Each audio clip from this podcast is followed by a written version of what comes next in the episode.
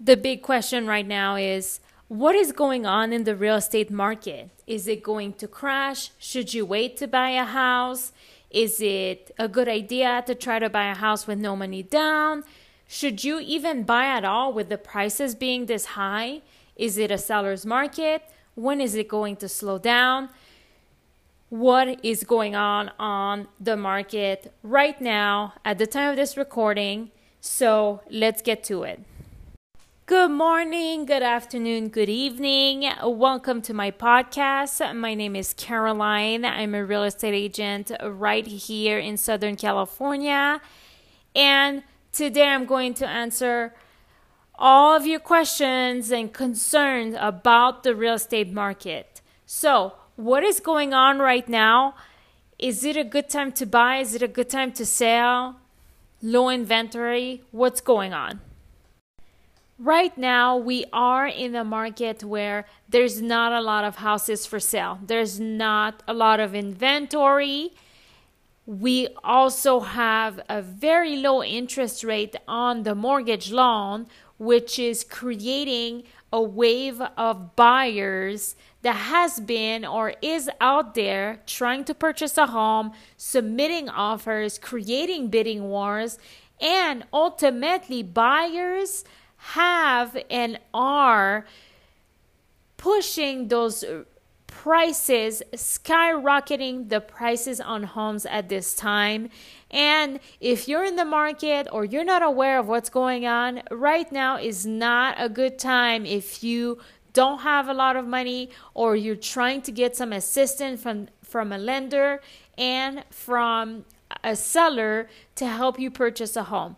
At this time, if you're a buyer, what you need to know is that buyers are waiving appraisal contingency, which mean they're saying to the seller, Mr. Seller, no matter what the value of the house is, I will pay above value if it if the value doesn't come in at your asking price or whatever price I'm offering to purchase your house. They are also buying houses sight unseen or will not ask for any repairs, as is type of condition.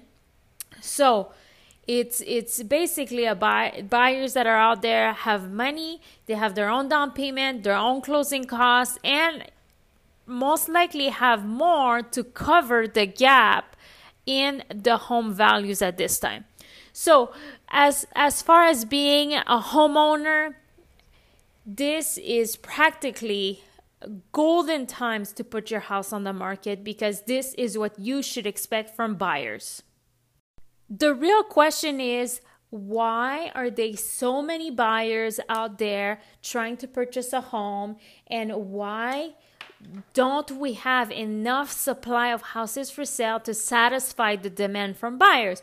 Well, let me break it down to you in 2020 we went through a, whole, uh, a global pandemic which we are still in but global pandemic with nationwide you know global lockdowns and a lot of people have lost their job uh, a lot of people are working from home and basically all of this coronavirus effect has put people either in a very uh, unsafe place where they don't feel secure about doing certain things, like a lot of homeowners that normally would sell their house and probably move out of state, move to something bigger, something smaller. Uh, with the uncertainty of the market, a lot of homeowners don't feel confident in doing anything at all, right? And for for buyers, especially first time home buyers that have been renting um, or that have been living with family, etc., it has created basically this emotional purpose for them to say, you know what? Screw whatever is going on, and we want to buy a house. We want to um, uh, have some type of home ownership we need more space. Our apartment, you know, whoever we're living with is not big enough. We are working from home, um, especially for anyone that's like a millennial. a lot of employment now is doing from is, is being done from home because offices are not are, are closed or a lot of uh, people have started online business or have become more creative in using that sort of, of tools that we now have. So basically all these buyers are are are are reaction from the coronavirus this is one of the reason why there's a lot of buyers right now that are saying you know we're to buy a house and no matter what we're to be in the house for a while. This is is a good size. This is a good time. The interest rate is low. So let's just enjoy what we have now because we don't know what's to happen tomorrow. Also the interest rate has been uh, has been extremely low for the past year and a half. Of course, it's also a reaction to coronavirus. Um, maintaining a low interest rate will always create a lot of demand for housing because when you have a low interest rate, it means you're going to have a, a lower monthly payment versus when there's there's a higher interest rate. So for for months and weeks at a time, we were looking at a 2.6, 2.7. Now it's a little bit higher, back to 3%, but it's still very low versus a 4 or 5% interest rate. Now, for any homeowner or home sellers that have been putting their property on the market, this time is really what everyone has been waiting for since basically 2007, 2008, meaning home prices are at their highest, even the highest they've been since 2017, uh, 2007 and 2008.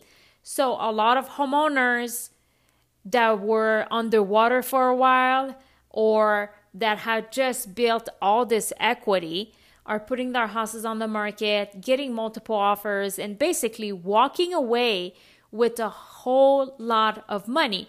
But now, what happened when these homeowners are trying to turn around and buy their forever home, right? Or downsize or upgrade? Well, these homeowners are basically facing the same exact factors that are, are happening to any home buyers uh, at this time, right? Where we have a low interest rate, there's a low inventory of houses for sale. So these homeowners find themselves, a lot of homeowners that want to sell might be holding off at this time because there's a very low inventory.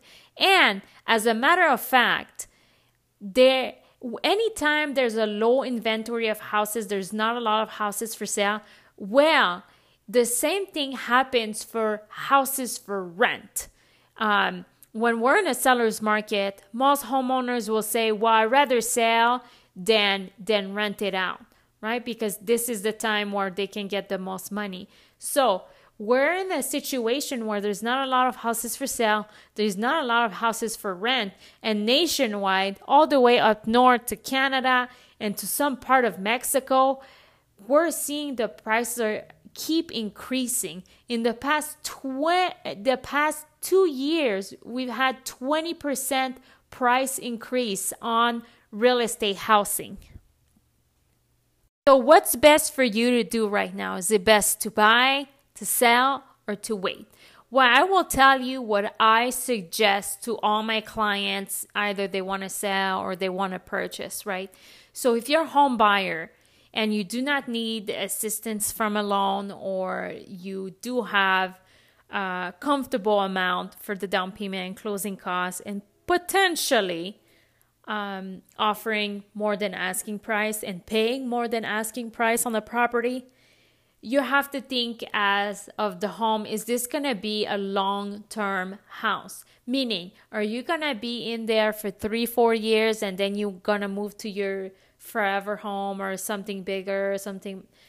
Is this going to be your situation? Because if this is the case where you don't have a lot of money or you need assistance and you're just trying to get any type of house for a couple of years, this is definitely not the market because when there's a market shift and the equity on your home starts going down and you might even get underwater and you already had in your head that you wanted to purchase in the next couple of years, well, this is not the time. This is not the market, right? But if you're a home buyer that do have money and you you know you're financially stable and the numbers make sense and you want to buy a house to establish home ownership and establish a home for your family or your future family and have it long term seven eight ten years then yes it absolutely makes sense because history has shown again and again that the market goes up the market comes down, but it always comes back up higher. And we always make up for any underwater equity you might have or the value that goes down. They always come back up, at least in our market in Southern California, and it comes back up higher. Now, if you can't purchase right now, it just, just doesn't make sense. Here's what I have to tell you don't go out and spend a lot of money and go on vacation, buy your dream car, and do all those things while you're renting. Don't do that. You want to be wise and say, okay, well, if there's going to be a market shift and right now it doesn't make sense for me to purchase, then you sit calmly at home and you look at your you monitor your credit score you try to save as much money as you can and you you know you live modestly and so you can save a lot of money. And when the market shift and properties starts going down prices starts to go down this is when it's going to be a good time for you. And remember okay as a first time home buyer any first time home buyer that might be listening to this right now first time home buyer programs are amazing Okay, they are great. I've used them, clients use them. It works for certain circumstances. Okay, but in the long term, if you don't think of instant gratification, but you make an intentional long long term plan into being wise about a home purchase, you want to pay off your debts, you want to monitor your credit score, have good credit, save money so that when it's time to buy, now you can really go all in with the home purchase, staying in budget or going above your budget because now you don't have debts, you don't have other bills to pay when it comes time to pay for your mortgage and you don't feel strangled. And just like that, this is how you plan for your future you plan to purchase your first home wisely, not going with the first time home buyer program because you plan ahead and go with most likely a conventional loan where yes, you're going to put more money towards the purchase, but overall you're going to have less expenses because first time home buyer programs guys are very expensive.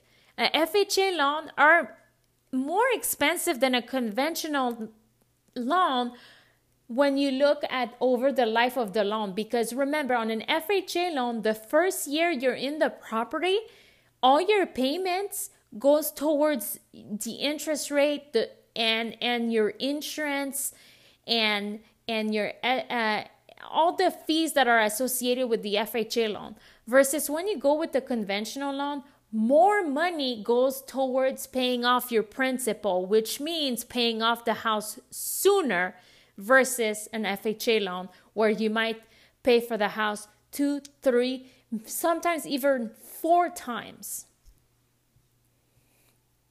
I hope this makes sense, guys. At the end of the day, whatever you feel like doing, it, it whatever feels best in your heart and whether you're prepared or not, this is the reality of the market right now. And this is what I advise my customers at this time.